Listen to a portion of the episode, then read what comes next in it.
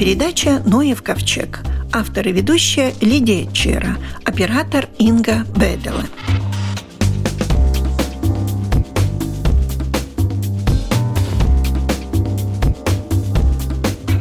Сегодня мы расскажем о растении 2020 года и расскажет ботаник Фонда природы Латвии Валда Бароныня. Какой цветок или растение избрали в этом году? В этом году честь быть растением года выпала такому интересному растению, даже по названию экзотическому или, может быть, даже страшноватому. Это змееголовник руйша. Это название происходит от греческих слов. Если латинское название дракоцефалум – то греческий слов это обозначает дракон, и кефала это значит голова. Ну, на прямом э, переводе или драконоголовник, но змееголовник. Еще мы можем сказать, э, дракон это тоже самый змей, значит змееголовник, по-латышски путь головы, потому что змей, дракон это путис. Высокое растение? растение как выглядит? Не очень высокое, может быть, до полметра, может быть, до 60 сантиметров, не больше. Но, Но цветочки, как, как головы змей. Листья очень много и узкие, и на вершине стебля собраны синие или немножко фиолетового цвета цветочки, которые, если у человека развитая фантазия, он может увидеть, может быть, что этот цветок похож на раскрытую пасть какого-то зверя, ну, может быть, дракона. И вообще-то есть такая легенда, что богиня цветов Флора создала это растение в честь своего любимого дракончика, который был синего цвета и который очень любил яблоки.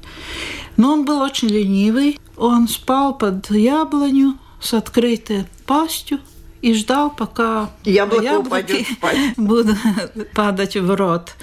И поэтому, если вы смотрите на этот цветок, то он действительно похож на такую развитую пасть какого-то зверя. И почему не бы дракона? Но уже сразу надо сказать, что это редкое растение, и не всюду мы увидим его. На полянах? Он растет в лесах, и он редкий всюду. У него в Латвии западная граница распространения ареала. Так что где-то в Германии, в Великобритании его уже там нету.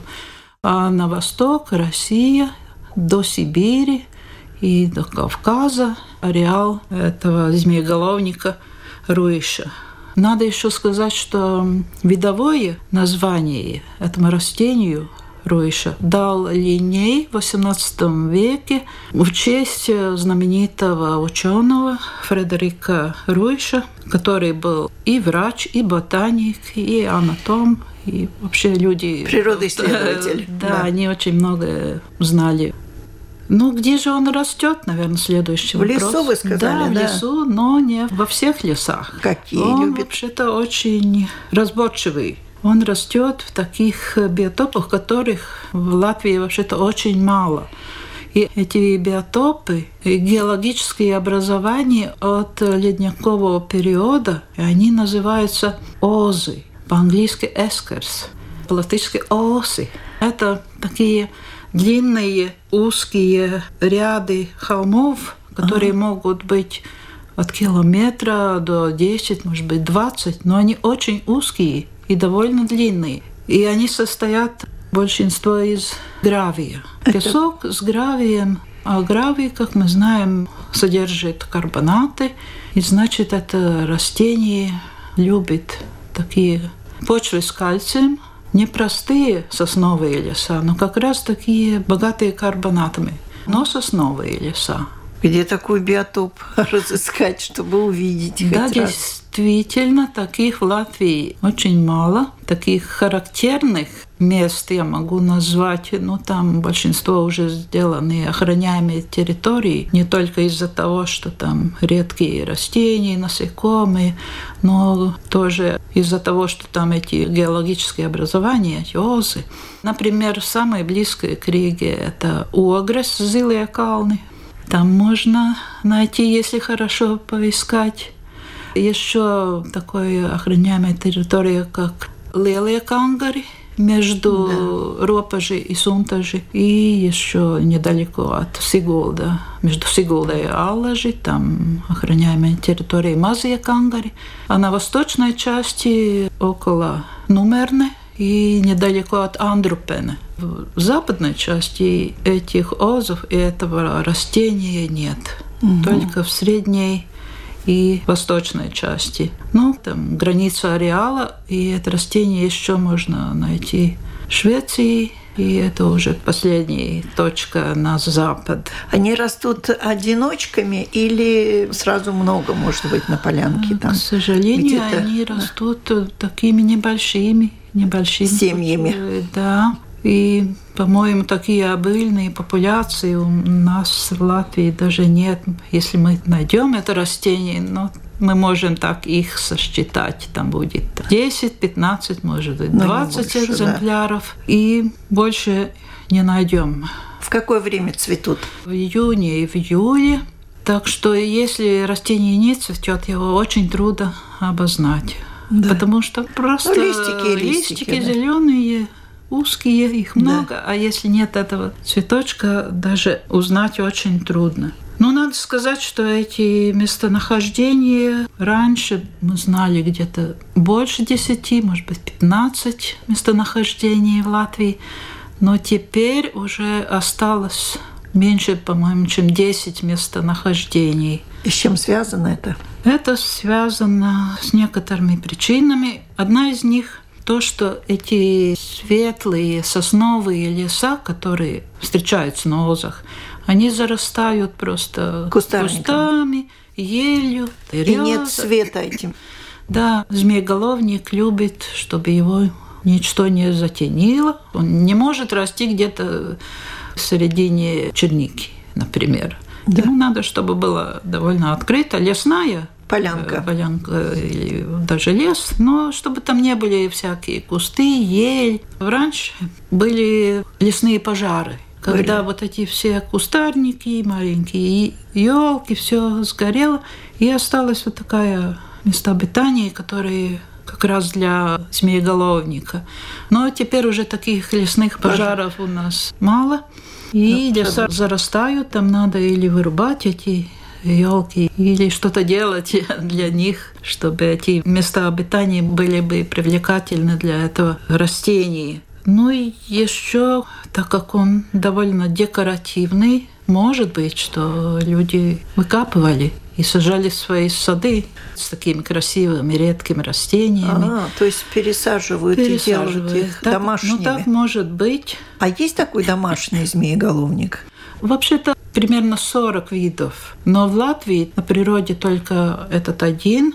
И еще есть один змееголовник, который растет, который адвентивный и только на железных дорогах и найден только два раза. Но нас интересует как раз вот этот наш змееголовник, который растет в таких интересных обстоятельствах, как озы. И есть только, по-моему, пара местонахождений, которые не на озах. А в садах он тоже встречается, как садовое растение? Может быть, у кого-то есть такое растение, какие-то списки бывает вас. Да, но, конечно, если мы находим такое редкое растение, его не выкапывать нельзя, не собирать, потому что он и в Красной книге, и в списках охраняемых растений. Он во всех красных книгах, где его ареал и в Швеции, и в Литве, Эстонии. Так что если кому-то удастся найти это растение, это самое лучшее, что вы можете сделать, это сделать фотографию его. И прислать дабас даты ЛВ. Да, точно так. И прислать да. дабас даты. Это было бы очень-очень много для нас но ну, не, не сегодня, информации. не в это время. Да, потому что в этих охраняемых территориях они не закрыты. Там и даже тропы для туристов есть. Там все могут идти, смотреть и стараться найти это растение. Но, конечно, его нельзя трогать, нельзя выкапывать. Но он соседствует с другими, например, с ромашками, с клевером. Может соседствовать? Или он настолько одинок, ему нравится только сообщество своих? В общем, да, есть как раз такой комплекс, который характерный для озы. Я сейчас, может быть, на русском не назову эти растения, ну, как раз он состоит из некоторых растений, которые характерны только для озы, и в других местах они не растут. Но если мне надо сравнивать это растение с каким-то, наверное, трудно найти такой, который был бы похож. Поэтому его и избрали растением этого Да, чтобы года. люди знали, что такое есть, чтобы узнали побольше об этом озах, где он растет, что они тоже редкие в Латвии.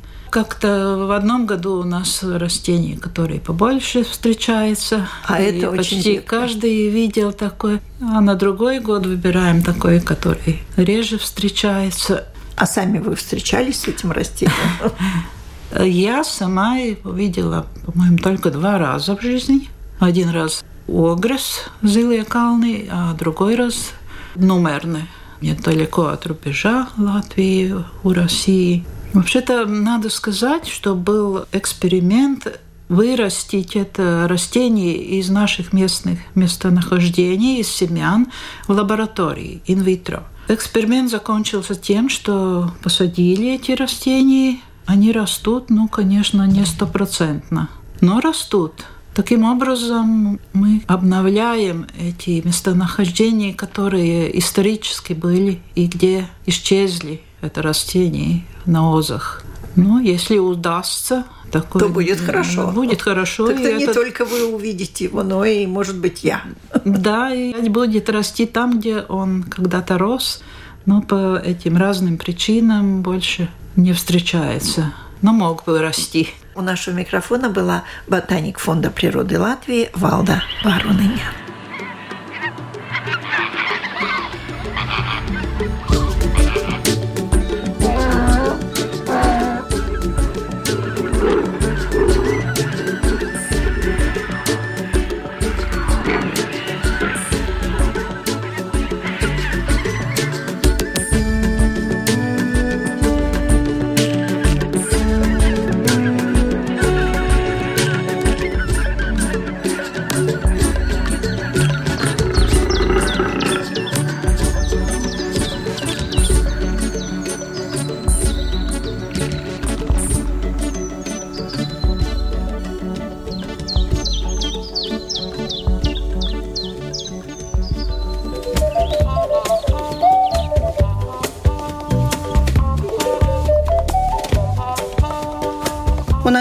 Нас в студии Вия Элинг, Я фармацевт. Да.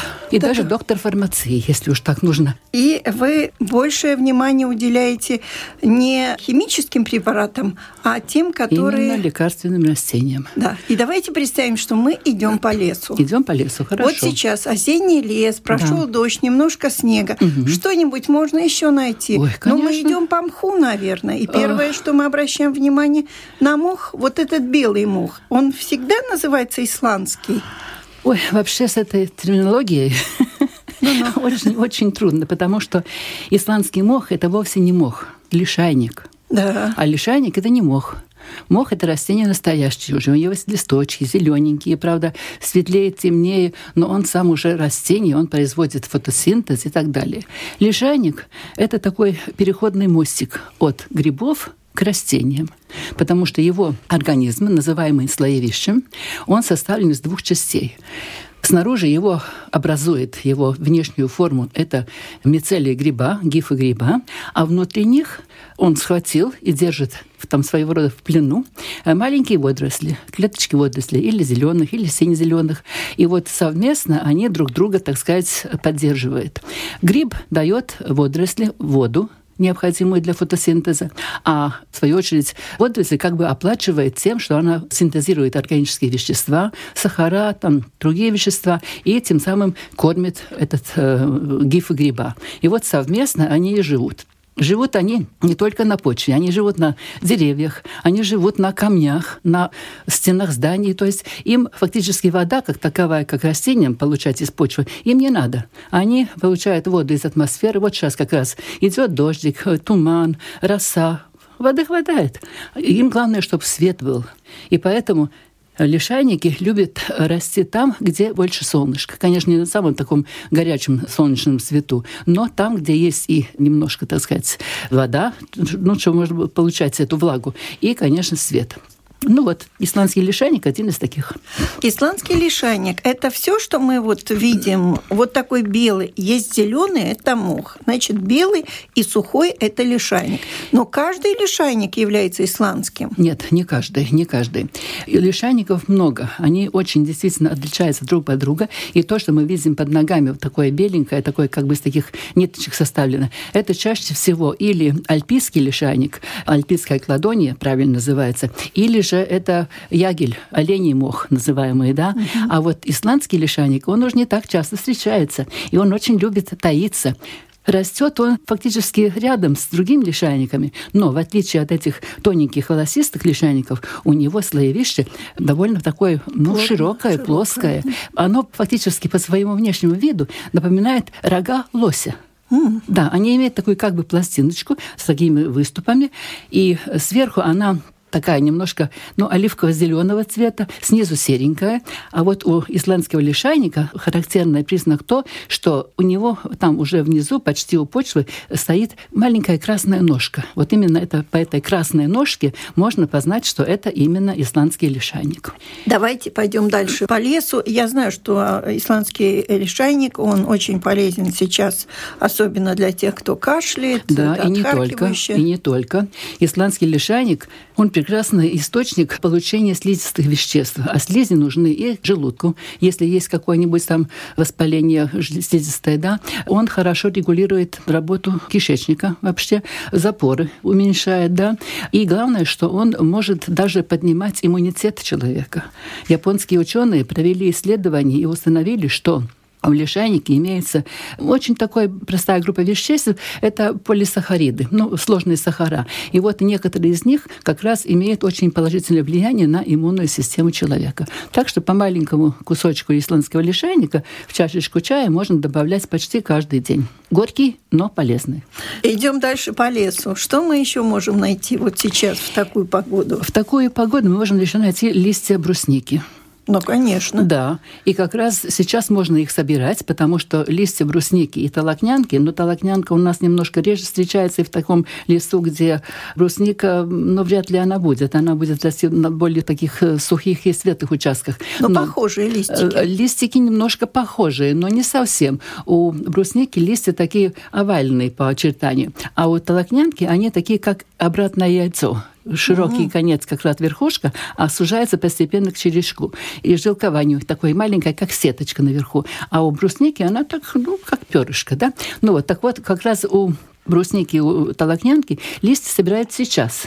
Нельзя собирать летом. Их нужно собирать или весной до начала цветения, или осенью после созревания ягод. Иначе летом они какие-то очень такие хрупкие, и они чернеют, когда их сушат. А сейчас можно их собирать. Обычно срезают, конечно, не будут собирать каждый по одному листочку в лесу, угу. да, будут, будут срезать просто веточки, верхушечки, а потом их можно высушить и обмолотить, или дома, сидя у телевизора, когда неинтересная передача, можно их общипывать и высушивать. Хорошее средство тоже. Во-первых, для всяких воспалений мочевых путей это одно. Второе, это хорошее средство у людей для регуляции солевого обмена. Для подагры есть такая болезнь неприятная. Э, вот ревматика, когда все эти суставные боли, можно пить, да, пить в виде чая и потреблять. Но, правда, опять нужно смотреть. Всегда думает так, что, ну, уже растение – это ничего страшного, ничего страшного, ничего особенного. Фактически растение – это тоже лекарство. Там тоже есть своя химия. И если слишком большие дозы или слишком долго применять, ну, годами, могут быть неприятностью организма. Поэтому как раз листья брусники могут э, вызвать немножко неприятные ощущения печени. Поэтому их тоже нельзя очень долго. Ну, допустим, дней 10, недельки две можно э, их попить в виде чая и потом сделать перерыв. И тогда, если необходимо, можно повторять. Много листиков в чай докладывать? Ну, много не надо. Ну, где-то чайную ложку примерно. Ну, да? ну такую да, горсточку такую. Да. И, это... и вообще нужно считать, смотреть каждому человеку очень индивидуально, потому что на всех все не подойдет. Да? То есть каждый должен выбрать для себя подходящую дозу, чтобы было и приятно выпить, то есть ну, не было противно закрывать нос или глаза, да. чтобы выпить что-нибудь, а так нормально. А чай брусничный вкусный? Он э, имеет вкус какой-то? Он не будет очень вкусный, потому что в нем имеется дубильные вещества, а дубильные вещества, они как бы связывают, стягивают. Да. Ну и, конечно, горечь. Но, но да, но если нужно лекарство, то нужно лекарство. Малиновый чай – это совсем другое дело. Даже лесную малину, листья, вот лесную да, малину. и не только. Еще э, можно найти и не, тоже. Да, листья – это одно, но э, зимой малина хороша тем, что даже если уже нет листьев, только остались одни голые стебли, их тоже можно использовать в виде чая, настоя уже, особенно тогда, когда есть какое-то простудное заболевание. Вот повышается температура, не хочется пить аспирин или что-то другое жаропонижающее. Сделаем такой, ну, тут нужно довольно крепкий этот чай сделать, и вечером выпить стакан, а может быть даже и два, сразу под одеяло, хорошо пропотеть, и утром уже будет гораздо легче. Ну, что еще можно найти? Может, еще можно найти... Конский щавель еще нет? Э, конский щавель найти можно, но с ним могут быть такие трудности, что не всегда все то, что мы называем конским щавелем, то есть большое растение, да, да и сейчас стебель уже остался такой темно-коричневый, не все эти конские щавеля на самом деле конские щавеля. То, что используется для лечения, для, так сказать, в медицине, это именно один из этих видов, и его можно узнать по тому, что у него корень желтый. У остальных всех выкапывая или вытаскивая из почвы, это не так просто сделать. Он там глубоко сидит, надежно ждет следующую весну. Там же он накопил да, в этом корне все, все добро, чтобы в будущем а корень году... как у морковки? Э, корень как у морковки, но есть боковые корни. То есть он так, ну, он очень крепко глубокий, держится. крепко держится, да. И в лесу же почва не такая, как на участке в огороде, да. Но если вытащили и э, переломили, желтый, значит, правильно. Тогда можно его собирать собирать, высушивать, конечно. Именно корень или... Корень, корень, корень. Сейчас корень. корень. И корень имеет э, как бы два противоположных действий. Как бы ни странно не было, да.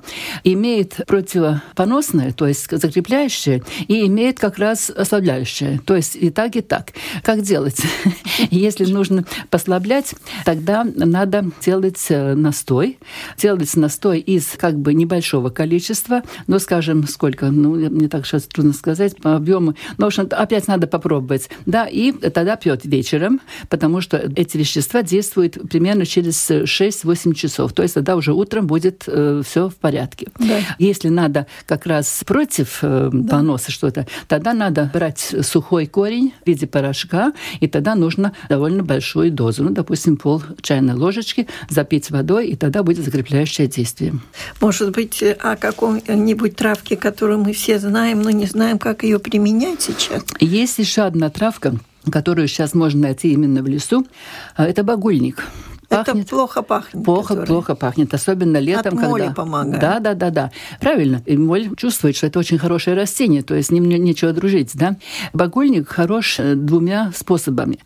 Во-первых, это очень сильное противокашлевое средство, но учитывая то, что растение считается ядовитым, его надо применять в очень маленьких дозах. Буквально делать, во-первых, надо сбор, то есть добавлять еще и другие виды сырья, которые имеют такое действие. Допустим, лист подорожника можно взять, можно взять, может быть, там, ну не знаю, душицу, может быть, да, то есть более нейтральные. А тут добавить буквально ну, 3-4 листочка, и эффект будет. Но второе действие, которое более более, так сказать, меньше, может быть, опасно для человека, это внешнее применение. И внешнее применение багульник хорошо помогает от разного вида болей. Суставные боли, э, нервные ишьяс, вот когда все эти, когда человек чувствует, что вот спина болит и ничего не может сделать. Из него делают э, припарки. Собирают просто эти молодые зелененькие верхушки, они сейчас в лесу очень хорошо видны, их кладут в кастрюлю, заливают небольшим количеством воды и ставят или на плиту, или в духовку, и как бы пропаривают, чтобы они стали более ну, мягкими, да. податливыми. Да. И когда вот это произошло, тогда их эту воду сливают, и этот э, материал, этот, ну, это сырье, скажем, да, веточки, их кладут или в мешочек, или просто заворачивают в какое-нибудь э, полотно, и, возможности горячим, кладут к больному месту. И потом еще кладут сверху что-нибудь тепленькое, там или одеяло, или, или платок, но все равно. И таким образом это и тепло, с одной стороны, и вот эти эфирные масла, которые имеются в растении, они дают очень хороший обезболивающий эффект. Так что можно использовать. Госпожа Яныня, а как давно вы занимаетесь изучением вот таких лекарственных растений? Да. И кто вас, может быть, научил этому? Сказать честно, я не занимаюсь, я просто знаю все это, потому да. что я когда-то очень-очень давно, в прошлом столетии, проходила курс обучения фармации. Нас очень здорово учили всяким растениям лекарственным. И потом у меня была такая возможность сделать диссертацию, защитить диссертацию. И, кстати, в Москве. И в Москве есть очень солидный институт, Всесоюзный институт лекарственных ароматических растений. И вот там я сделала свою работу научную, исследовательную, защитила диссертацию. И вот после этого уже ну, работала в медицинском институте, потом в медицинской академии, сейчас университет Страдыня, преподавала фармацевтам знания по растениям. Правда, мое поле как бы больше была ботаника, но поскольку я сама фармацевт по образованию и знаю всю эту, так сказать, э, кухню с другой стороны, то мне было очень интересно не просто учить студентам ботанику, но учить такую как бы фармацевтическую ботанику. То есть главное внимание уделяя именно лекарственным растениям, конечно, в контексте с другими растениями, не только лекарственными, но это очень хорошая, интересная вещь. Сами таблетки принимаете? Нет. То есть вы пользуетесь тем Я знаниями, пользуюсь. что у вас есть? Да, пользуюсь каждый день. Это есть какой-нибудь чай из лекарственных растений, без особого, так сказать, направления. Поэтому я считаю так, что надо применять это все постоянно и каждый день. Не надо ждать болезни. Вот когда болезнь уже пристала, тогда все думают, о, что, что делать? А если э, своевременно заниматься этим и каждый день, так сказать, себя немножко держать в руках. В тонусе Да, тоже. в тонусе, да. И, конечно, не только лекарственные растения, но и питание, конечно. Все зеленые овощи, фрукты, плоды, все то, что сейчас, ну, все-таки у нас есть и возможность, и не только э, летом все это получается. Магазины все-таки рынок есть, да, и, конечно, ну, каждый день должно быть именно что-нибудь живое, свежее на тарелочке, потому что там есть все необходимое, чтобы растение само чувствовало себя хорошо. Это чувство передало и нам. Но, на мой взгляд, у нас много уже мертвых овощей и фруктов тоже есть. Когда э, яблоки есть. нож еле берет, то я понимаю, что в этом яблоке больше вреда, чем пользы. Поэтому трудно сказать, потому что что мы считаем пользой? Если мы берем ну, яблоко... клетчатка, конечно. Клетчатка, да. да. Там же есть пектиновые вещества, есть, да. Так что все-таки они, организм, будут тонизировать эту нашу систему и проводить все это, так сказать, помогать легче от всего избавиться. Так что будет легче избавиться, если будет хотя бы такое не очень хорошее яблоко мы съели, но клетчатка есть, пектиновые вещества есть, живая вода тоже там есть, да, та, которая в клетке, и какая-то польза будет. И больше, чем будет... от мяса. Конечно, конечно, больше. Но энергии будет меньше. Но, с другой стороны, сколько нам сегодня нужно энергии, живя в городе и, так сказать, занимаясь малофизическим трудом, в деревне, конечно, да, там нужно мясо, потому что нужна сила. И так, а в городе, я думаю, что мы физически, физически не, не так не устаем, так, чтобы, вот именно, чтобы да. заполнять себя мясом. Так что вы считаете, что эти овощи, что у нас продаются, все-таки они несут свое? Свою пользу они дают. Ну и, конечно, чаи. Конечно, да. Конечно. Главное, чтобы люди помнили то, что не надо ждать болезни, не надо вот тогда начинать думать, что делать, а нужно думать о здоровье каждый день. Это самое главное. Спасибо. Так что желаю успехов. Спасибо. У нас в студии была фармацевт, доктор фармации Вия Эниня. На этом наша программа заканчивается. Всего вам доброго.